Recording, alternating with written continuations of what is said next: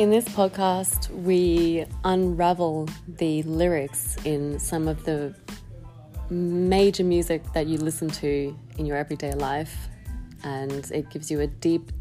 insight into that artist and the life and world that they were exposed to before they created this track, and